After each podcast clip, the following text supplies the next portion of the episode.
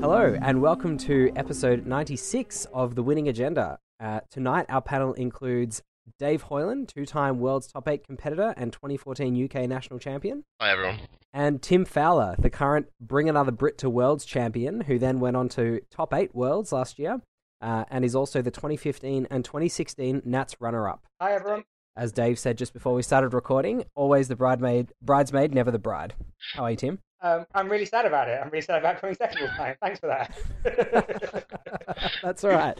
Welcome, Tim, for your first trip to Winning Agenda Land, your first sojourn on the internet. Thanks for coming along. Thank you very much for inviting me. Not a problem. So we've got you along here for a couple of reasons, Tim. So Tim and Dave, both from the UK, both here to share a little bit about the UK meta with us, to talk about their regionals and national season, the decks they've enjoyed, the decks they haven't enjoyed playing and playing against, and the decks they've tried out that have worked and haven't. So we might start off with you, Tim. What have you found through your regionals tournaments, but also in your testing, have been your sort of biggest successes, biggest failures in terms of decks you've tried out, and what have you found on the other side of the table?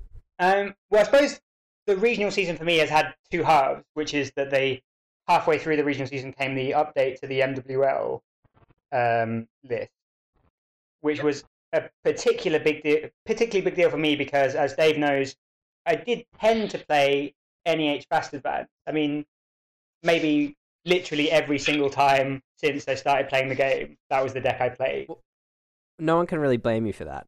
No, that's right. That's exactly right. Now, when you look at those old deck lists, do you sort of cry a bit on the inside and think, how amazing was it that I used to get to play all these cards in my deck? I know, right? I actually have a framed Astro in my house that Dave bought me as a present. So before the MWL, my lists were pretty set. So it was the sort of pretty standard NEH Fast Advance, and then Kate, who was good at beating that very same deck. I was playing a stealth version of Kate, which I quite enjoyed. I think she's pretty good against Glaciers relative to normal Kate, but still had the clock threat and clone chip. I think you're preaching to the converter there. Yeah, no argument here. Yeah. Oh, great. Well, it's the right. So I suppose when the MWL hit, the question was whether or not I could salvage some kind of fast advanced deck. And I really did try. And actually, I think they're not quite as bad as I originally thought. But I think that the Astro nerf combined with printing Partisan News led me to believe pretty quickly along that Tag Storm NEH and NBN was the right way to go. So what sort of fast advanced deck did you try just before we get into those Tag Storm decks? Are we trying one with Merger? Yeah, I tried Merger for one game, and then it sucks so hard I never played it again. I don't know if I'm allowed to talk about it, but I played Spags online and first turn ran R&D, stole Merger, and he just conceded. It's a terrible card. You can't really blame him. I mean, he'd paid influence for that card.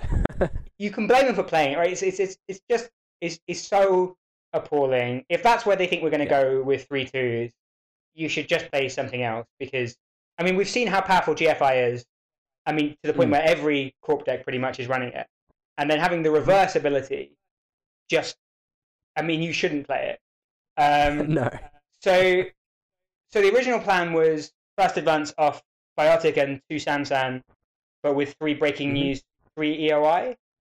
So play GFI, so 1 Biotic, so GFI's breaking news, 1 Biotic, Sansan, and then try and score 2 bills or preferably an Astro and a bill, and then get your final 3-pointer off an EOI. And that's a pretty good deck. And I think given a lot of people had dropped clock because of the Astro nerf, actually the power of Sansan really went up. It became a must-trash card again straight away, which for 5 is pretty solid. And then I tried, have you guys heard the Russian NEH deck? So it's the one that can score off basically 0 money, because you have shipment and then the HB, the one that you can res to get 3 money, and also the one that gets you 3 from install. Assembly lines. Assembly, yeah. So all those cards that give you money for installs and also trigger Jeeves, so you can usually score off 0 money, which I think is really powerful in the current meta, given Siphon. and also makes you incredibly fast. So your basic plan is to be spamming out lots and lots and lots of cheap to res assets, some of which are Jeeves, some of which are team sponsorship, and then you can really get a train rolling, scoring your cheap agendas. But the problem with that deck is it wants to play about 14 agendas, so it's incredibly vulnerable to R&D dig. And if they've got turntable and medium, which lots of decks do, I really don't think you've got a long-term plan. You need to win out in about 7-8 turns. Otherwise, they'll just steal your best agendas. And the original plan was Sync, which seemed incredibly powerful given hard-hitting news, and I think just is incredibly powerful. I think that card in Sync is really quite fearsome. If it ever hits, they need to spend 12 on a turn to clear the tag, and you can play enough tag management to really make it hurt. So that was the deck I took to Reading Regional, and it went, I think, 4-2 if it was 6 rounds at Reading, or maybe even 5-2 if it was 7. Can you remember how many rounds it was at Reading, Dave? 7. Yeah, so yeah, it went 7. It went 5-2. One loss was to Dave. I always lose to Dave. And another loss to Geist. So it did very well, and I think it is a very strong deck. But actually, I thought those losses, it wasn't just that Dave's a very strong player, though of course he is. I think it exposed that the Siphon, Sync is very weak. If they can afford to go tag me and then keyhole you, I really don't have a game plan apart from rezzing information overload at the right time. Econ Denial generally does quite well against Sync, which doesn't have an ID ability like ETF or NEH that allows it to recoup resources naturally. Yeah, I think that's right. I mean, that's what I felt playing with Sync. You sort of sometimes feel like you want your ID to help you out in those situations. I think my feeling is the Sync ability, maybe you don't have to build like this, but I think a lot of players, including me, go all in on the Tag Storm ability. So almost all your influence is spent on either Econ or probably just Econ, and then you probably got, of your 44 slots, a good sort of 8 or 9 tag cards, tag punishment cards, maybe 10. So as soon as you get to a game where those cards become much less relevant, so where they don't care so much about tag, and they're just running through your Raven, suddenly your ice is basically blank. And EOI never works against Keyhole because they'll just try and score all in one turn. Yes. And the QPMs become useless. And you've just got this really, roughly a third of your cards seem to be doing nothing. And it's just not clear at all what your plan is apart from an absolutely huge psychographic deal, which doesn't seem like a sustainable plan. And then Geist was also a worrying game because he just dropped New Angeles City Hall. I mean, it was just really embarrassing. Yeah, when the games where your opponent has New Angeles City Hall and where they don't, you start to realize how much a tag is actually worth, and it's a lot more than 2 credits. Like, the co-op has to work so much harder than that for a tag, usually. Basically, it nukes breaking news. I mean, I find the Sync... I mean, I'll talk about CTM in a second, because that was the deck I took to Nationals. But, the whole of those decks are... I mean, their primary threat is the breaking news score, either into EOI or closed accounts. And as soon as you can pay 4 to avoid that, suddenly they're just trying to glaze you, right? Their only real plan is just to score out behind ice, but all their ice is pan. And they have no scoring upgrades like Caprice or Ash. So once they hit Nat, they're just going to check every card you put down, and it becomes very, very difficult indeed. I mean, obviously they need a critic as well, but once they've got those 2 cards, scoring becomes very, very difficult indeed. So it was a game where actually I had 5 points. I was 5-0 and was totally behind. I knew as soon as those cards had hit the table that even though I was on 5, the chance of me getting to 7 were just him making a terrible mistake, and he didn't. So I felt those 2 kinds of problems, so the resource denial keyhole deck and the any deck that was playing NAC, which was both Geist and also Haley, were enough of a problem for Sync to mean that it wasn't the deck to play. And for our listeners who, I think that's a really good moment to sort of broaden the analysis of your thinking there. Were you also looking at how many other tagging decks there were in the metagame? Because I know you're about to get on to talk about CTM, but the fact that there were decks playing New Angeles City Hall and Film Critic presumably meant that they were quite worried about tags. and then you as a corp player thinking, what corp deck am I going to play? If you're then going into a tag heavy meta where the runners have a lot of cards to counter tags, your deck is inherently going to be less powerful. Was that sort of the way you analysed it? Yeah, I think it's good to have Dave on. So I think me and Dave think in very different ways when it comes to this stuff. So I very rarely try and play the meta in the sense of trying to find... but I think the right way to think about... I mean, your question's a really good one. You just don't want a deck with a disastrous matchup. A matchup where you think almost any player could beat me playing this other deck just because their combination of cards is so powerful against what I'm going to do. It's very unlikely to win. And if you analyse that matchup is going to be, you know, reasonably common, or there's a decent chance you're going to come across it in your 6 or 7 rounds at a big tournament, do you generally try and maybe modify the deck, put 1 or 2 cards in that might swing that matchup back in your favour, and then if that doesn't work, just drop the concept? Or do you tend to just drop the concept? Depends how much practice time I have and quite how serious the... So, I mean, I suppose you want to distinguish between what counts as a terrible matchup. So lots of people thought that Clock Kate was utterly disastrous for NEH, whereas I took it to the Worlds because I thought, actually, I still have game here. Before the MWL, NEH could probably win about 40%, maybe 45% of the time of players of that equal skill. I think that's fine. I think it was very good against a lot of other runners, and it was the deck I knew, and that was fine. Whereas if I thought there was a matchup where... And as you say, it'd have to be reasonably common, but if there's nothing I can do to get above sort of 25% chance of victory, that's the point, I think, at which you just need to drop it. And I don't think you want to be sitting around trying to predict 150 other people's choices. I think the UK meta is really interesting. Lots of people think different ways. If there's a deck out there which is really good against what you're doing, you're going to have to assume that some people are playing it. Did you have Cyberdex Virus Suite in your deck to counter those NEH threats, and was that your way of swinging that matchup back in your favor? And if so, did you have any strategy for your sync deck to try and switch those matchups back in your favor that you said were unfavorable? Okay, good question. So the answer is yes. At Worlds, I was playing 2 cyber decks.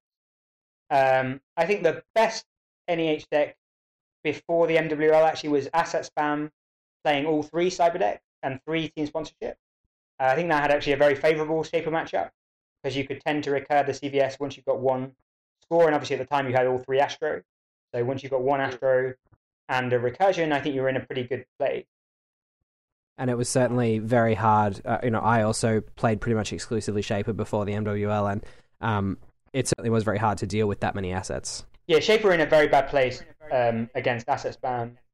Decks in general, you tend to plan is to either stop them scoring entirely if they want to score out, or just loop the win off R&D, because Shaper just don't have enough credit, even as prepaid Kate, to trash all the assets. But anyway, sorry, I distracted you mid-answer. So back to the sync deck and whether you had any answers there. Is there a similar way of making sync more robust to the threats against it? And that's actually what I'm working on now. So it's a very good question indeed. So if I'm going to jump to the sort of end, so sort of past national testing to my sort of thinking about things now, I think Sync is really tempting to me because that's an incredibly good DLR matchup because you can flip to the other side and trash all the rashets for 0 or 2 if they have a wireless net on the table. So it's very hard, and they have a lot of burst economy, so it's quite hard to completely siphon lock them. So the question is, can you make them a bit more robust to siphon anarchs and to criminals, especially criminals playing networking, which is a very hard matchup for you. And to be honest, I think I'm not sure about that. I don't know if anyone else wants to jump in. I've tried playing Cresium Grid, and I've tried playing slightly less tagging ice and more end the run ice. And I think it does give you a bit more game, but probably not enough.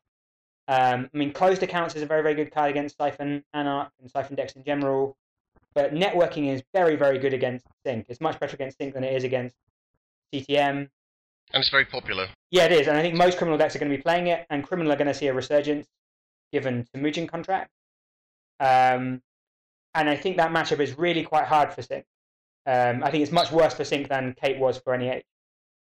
Before we get on to Tim's Nationals testing, Dave, did you have any thoughts on that? So, actually, one of the things that Tim said kind of I guess slightly amused me, which is Decker Reading went 5-2, and I know loads of people who'd be like, 5-2? That's really good. If my runner deck does the same, that's probably enough for the cut. So it's really interesting that in Tim's testing, you went, well, actually, 5-2 is not good enough. Yeah. There are too many decks out there where I could just flat lose.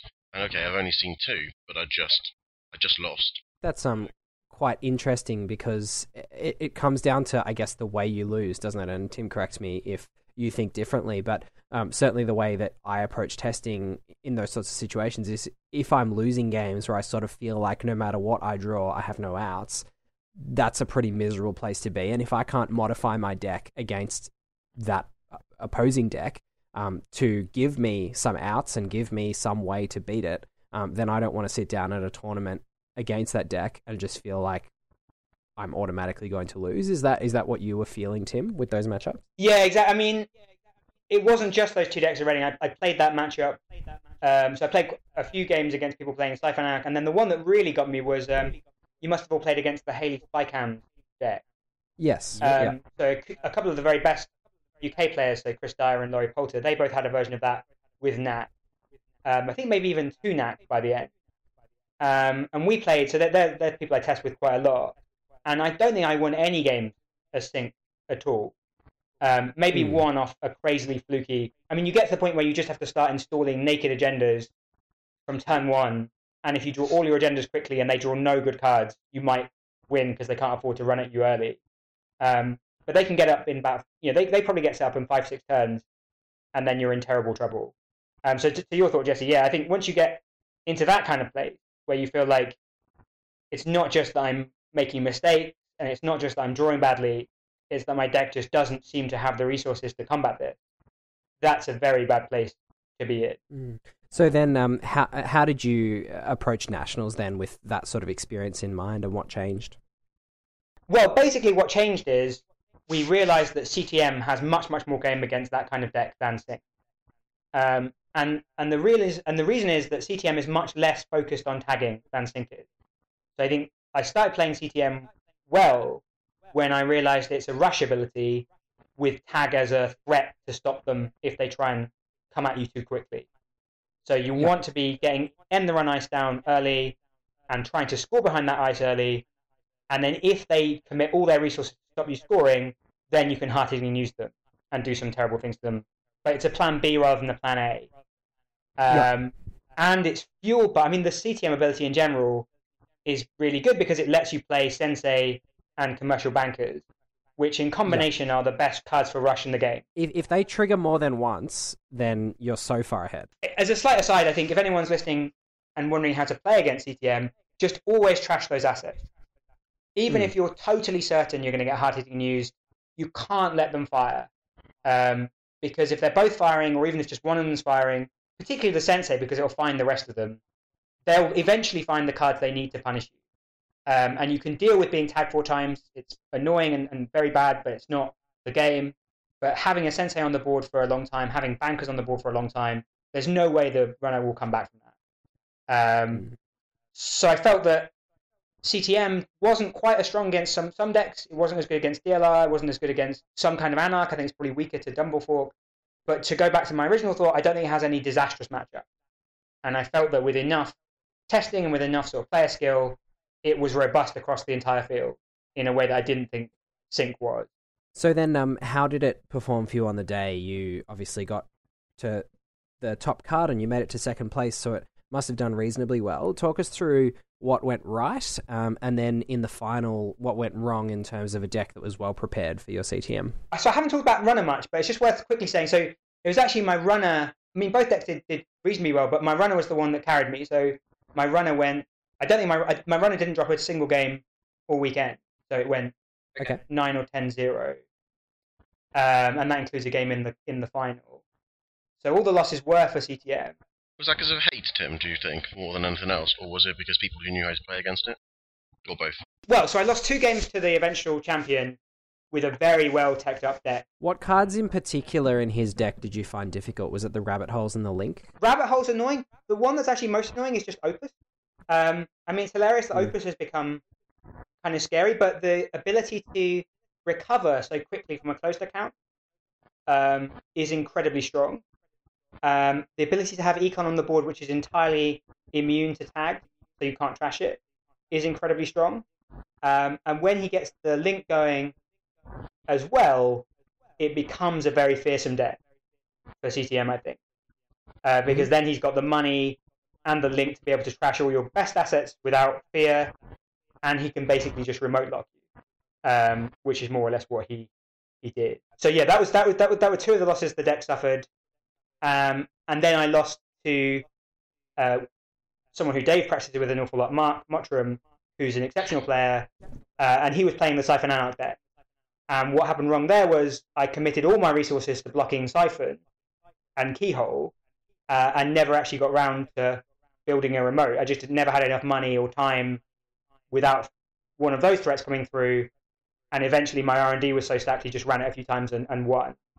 So I think that matchup, CTM is better off there than Sync was, but it's still quite a tricky one. Again, because the tag punishment is much less relevant, so they can just start trashing all your assets from turn one. That's great. So tell us a bit about your runner and what were you playing and how did that go on the day? Obviously, you said it was undefeated. So I'm a member of the cult of Jop. So I just basically play whatever the big boy thinks is good. And so I played Dumblefork.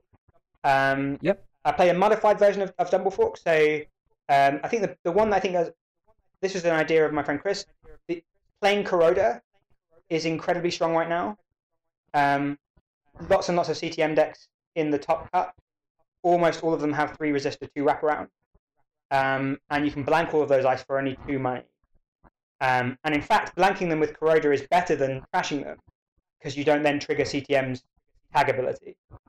So Corroder is an incredibly strong card against CTM. So I was very happy to have that. And then another feature of the deck, which comes to mine and Dave's game, is because of CTM, I was playing a lot of punishment against that ability. So I was playing 2 Employee Strike and 2 Soul Set Slum. And it just turned out that they were really useful in a range of games. So they're very good against IG. I played a Gagarin Hot Tub deck piloted by Jason Deng. And in all those games, those cards were utterly invaluable. So I really felt the Whizzard deck could play sort of real Netrunner, so to speak. And it, you know, it can remote lock or it can hit R&D hard. But it's incredibly strong against the asset spam deck. So I felt it was a really strong deck across the field. Hollis, did you have any questions for Tim before we move on to Dave? Tim, specifically, there's a few specific choices that are in your decks I just have questions about their effectiveness. So, number one, in your Corp deck, I noticed that there's 2, to me, interesting includes. One of which is Little Engine. I know that Little Engine kind of goes in and out of a lot of NBN decks, primarily because of like the initial like harsh gear check it does towards like Faust decks when you have to lose a lot of cards all at once. How effective was this for you during the day? And it's a similar question moving forward to targeted marketing. It sounds like an excellent card versus those Haley Spycam decks. Was that the primary reason for its inclusion? No, so there's different reactions. So targeted marketing is amazing. And so, yeah, I never actually did get to play it against the Spycam deck, but it's obviously just hilarious. You'll just win the game. But actually, the primary there's 2 primary reasons in the deck. So first of all, it's a way of getting rid of employee strike without scoring. So lots and lots of Whizzard decks are playing employee strike. Without that, they're in a much worse place against CTM than they are with it. As an added bonus, you can name Faust if they haven't played it, and then put something behind ice, and they pretty much have to play Faust and give you 10 credits, or David if it's a strength 5 ice. And then obviously Siphon. So targeted marketing on Siphon, combined with the Crisium grid, gave me some game against the Siphon deck, which I'd been saying to Jesse were a real problem for the Tag Storm MBN build. So targeted marketing I was 100% happy with. I'm almost to the point where I would have wanted 2. Little Engine... You sound less convinced. I'm much less convinced by it. The thing is, though, as a Whizzard player, I know how annoying that deck is to Faust David deck. It's brilliantly annoying because if you want to spoon it, you have to spend an entire David and forego the 5 credits. Or it's 2 David counters a time. Admittedly, you're getting 5 credits, but David counters are very, very valuable right now. with Whizzard and the new MWL having to lose all of his clone chip, he really doesn't have access to very many David counters. So a very, very powerful way of blocking that deck is to install lots and lots and lots of high-strength ice and then also deny him data sucker token. And he's not going to be able to remote lock you through that. That's one of the reasons I played Corroder, to get through wraparound without having to spend David counters. So I know how annoying it can be. It just never quite worked for me. And actually, just to give a final story about Little Engine, I was saying it a game I lost to my friend Mark, and I had the Little Engine on R&D, but I really wanted to hard team use him the next turn, which would have turned on my win condition. And he had a David on the board. So he ran R&D, and if I'd res the Little Engine, it would have cost me 5 and gained him 5, because he could have spent 2 counters for an access and 5 credit. And that would have been enough to mean I couldn't have tagged him. So I let him in, and he scored an agenda, and he runs again, but actually the calculation was the same, and he scores again, and then he just wins off R&D. I think, in fact, I res on the third run, but by that point he's far ahead and will eventually win off random accesses, which was exactly the right move on his part. So it is a very big downside, as you say, the fact that you have to spend 5 and it doesn't punish base check at all, and the fact that it potentially gives the runner 5 when they want it, are big downsides. So maybe I would drop it. I think it's almost good enough, but probably not quite. Excellent. Thank you. Great. Thanks, Tim. We might move on to Dave then. Dave, how did you find your regional season? How did it all go? You had some success, I believe. Then how did you find your national season? How did that go? So regionals was very interesting for me because the matter seemed to, especially in the UK, seemed to shift quite a lot partway through regional season. So the first regional two, it was everyone was on Whizzard, and there wasn't a huge amount of variety, kind of on the runner side. But towards the end of regional season, there was a huge amount of variety. So there was lots of people still playing kind of Haley decks, a variety of Haley decks, some in fact just a variety of Shaper decks. Criminal still wasn't particularly popular, but there were lots of different anarchs, and that was much more interesting for me. I quite like trying to predict what people are going to play and what's good in a particular meta. Tim likes to find like the best yellow deck he can find, and then kind of abuse that. Yep. So perhaps I'll redirect my earlier question that I directed at Tim to you instead, Dave. How, for our listeners' benefit, how do you go about that task of analysing the metagame? What tools do you use, and what do you find most persuasive in terms of forming that judgment about what you think people are going to play? So there's a lot of different sources. So people are very influenced by what's popular online. So if kind of Nerana DB deck list of the week is a very good deck, or it's won a very big tournament, often people will play it. If people like Kiev or Code Marvelous or whoever else who have YouTube channels, if they're playing a deck, such as, you know, Kiev was playing Haley Spy Cams for a good while, that makes it more popular. And you know, when people like Dandy or other well-known players are playing a particular deck, people play it, and those are the things I tend to look at to say, right, what are the people going to be playing, and what's a good counter to those decks? So I had a fairly good regional season. So I won 2 regionals, one which was 66 people, one which was 90, I think. So pretty good, and I won those with totally different decks. So okay, the first regional I won with what is now quite a well-known deck, which is 49 card IG, so Dedication Ceremony Ronin. So I've been working with Chris Hinks on it for a little while, and basically no one really knew what it was in the UK until you murdered them with it viciously. Yeah, basically. Now it's obviously quite well known, but so that did very well. Blame Hinks, that's all I'd say. Because I seem to just fangirl the same people. The other deck I took to that regional was Apocalypse Kate, which Elad's done a lot to make quite famous. So I was kind of struggling with runner. Because you couldn't play your blue decks? Yeah, blue's really in a rough place. It's blood. Hopefully that'll change now. Blood money's out, but we'll see. Yeah. But Apocalypse was... I like decks with tricks, and playing a deck with a trick, which... Because I never played the deck before at a tournament, it caught a lot of people out, and I won a lot of games through the surprise factor. So yeah, I was really pleased with kind of that. And then a few weeks later, I took down the Reading Regional with Siphon Whizzard and NEH Butcher Shop. So the interesting one for me, it was Reading, was because of the spy cam decks. We didn't think that the IG deck was particularly viable. It's probably a bit too slow, and therefore the spy cam decks just gets set up.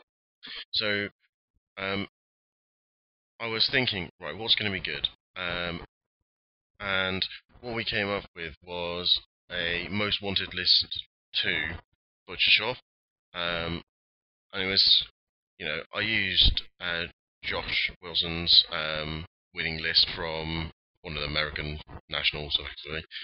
Yep. I can't remember which one it was. One of the American Nationals, yeah. They've got 2, I just can't remember what they're called. Yeah. But yeah, so I used that as the basis for it, and then because I couldn't play Astro 3 Astros anymore, basically adapted it so it had things like quantum predictive models to help me get that second agenda scored, and therefore allow me to trigger 24/7, and all sorts of fair cards, basically. Yeah, and that was absolutely ridiculous all day, because everyone kind of seemed to be ready for this much slower kind of meta, with no Astros, and no one needed to worry about taking plot. So taking a really fast deck, which really punished people for not being able to stop breaking news, or fast advancing off a Sansan, really hurt people. So. Yeah, and I think that that comes back to a discussion we had a very, very long time ago on the show about aggressive mid-range and control decks, and the fact that when you're approaching a tournament, you want to try and choose a deck that is the opposite speed to what everyone else is playing. So if everybody else is preparing for control decks and slow decks and, certainly a metagame that's slower than Astro, and you can try and hypercharge your speed so that you're going as fast as you possibly can, you give yourself a decent chance of outracing them. Was that sort of your thinking? Yeah, exactly. Interpreted that. What you said there a little bit, yeah. I mean, some time ago, I can't remember. There was a tournament in the States where I can't remember if they banned Astro or if they did a restriction. And it was, big fan kind of run tournament, and the winning deck from that tournament was HB Fast Advance. So it's one of those kind of things which I really enjoy, and I'm probably not as good as I need to be at, which is predicting the meta and what people are going to play, and therefore playing a good counter for it. That's great. Hollis, do you have any questions for Dave? Yeah, so, I mean, specifically regarding, your NBN deck, I'm recalling talking with you about this deck list, and you had some other interesting includes, things like Lily Lockwell. How useful was that card in particular on the day? Well... in that regional. So Lily Lockwell, it was only a one-off. I would like more, but it's a space factor. So the deck's running mid-season, so if you land a mid-seasons and you've got Lily Lockwell, then you can just go and get your kill pieces, and you've probably won. If you can't land a mid-seasons, then Lily Lockwell gives you 2 things. If they've stolen an agenda and you have a credit advantage, then drawing 3 cards clickless can help you get to that mid-season, or alternatively, if you've got part of your kill combo and an opportunity, then she can help you draw into the rest of your kill combo. And it's effectively clickless draw, so and that's the important bit. It's clickless, so you can still do the full combo. The thing I mainly used it for, which is scoring out. So often you'll be applying pressure on people. You know, have a res Sansan behind something like a data Raven, and so you get up to kind of 4 or 5 points, and then they start to lock you down. And when you get an opportunity to score, and you're just like, well, if I could draw breaking news now, I win. And then that Lily Lockwell res, drawing 3 cards, will often win you the game. So it helps you to get past the R&D locks and get the cards you need, the agendas from a little deeper. Is that the strategy there? Yeah, pretty much. And the point being, there's not a lot of things in the game which give you clickless draw. Yep. Great. Hollis, anything else for Dave on the other decks he played? I'm always the most nitpicky person when it comes to like deck choices. I really don't have nothing immediately, like, I guess, stands out. I do have a question. Just one more real quick. Is the version of the IG deck that you played for that tournament, is it similar to what Dan played at Worlds? Pretty similar, yes. Okay. It's not card for card identical. The original list that Chris Hinks was playing only had like 4 or 5 ice, which is, so if you look at the list Colin Hanna took to Gen Con, it's pretty similar to that. My list had a lot more ice, like vanilla, Vortex Lock. I think I had a Yugura in some of the versions. And that was just to stop kind of like the early medium digs, or, you know, getting Siphon locked and things like that. So when me and Chris were bouncing ideas back and forth, I think that the increase in ice is probably something that came about because it just stops you losing really early. Okay, so that was a sort of evolution of the deck, was it? Yeah. All right, Thomas Daniel, the Swamp King here. I hope you all enjoyed that fantastic discussion, and there's plenty more where that came from. Tune in next week where you can hear about Dave Hoyland's Nationals experience, and we get into a deep discussion about intentional draws. I can't wait for that one. As always, if you like what we're doing, you can support us on Patreon. You can email us at thewinningagenda@gmail.com, talk to us on Twitter @winningagenda, or get us on Facebook @thewinningagenda. On behalf of all the panelists and myself, we'll see you next week. Bye.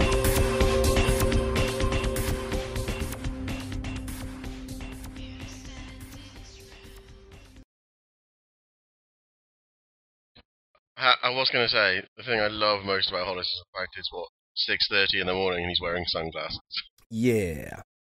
I'm not looking at for the record, I don't know if this is going to be edited out. I hope it is. I'm not looking at porn. I'm actually looking at Tim's deck list, like his UK Nationals deck list. We can definitely see the reflection in your glasses, and we're not going to comment to the internet as to what the content of your screen is.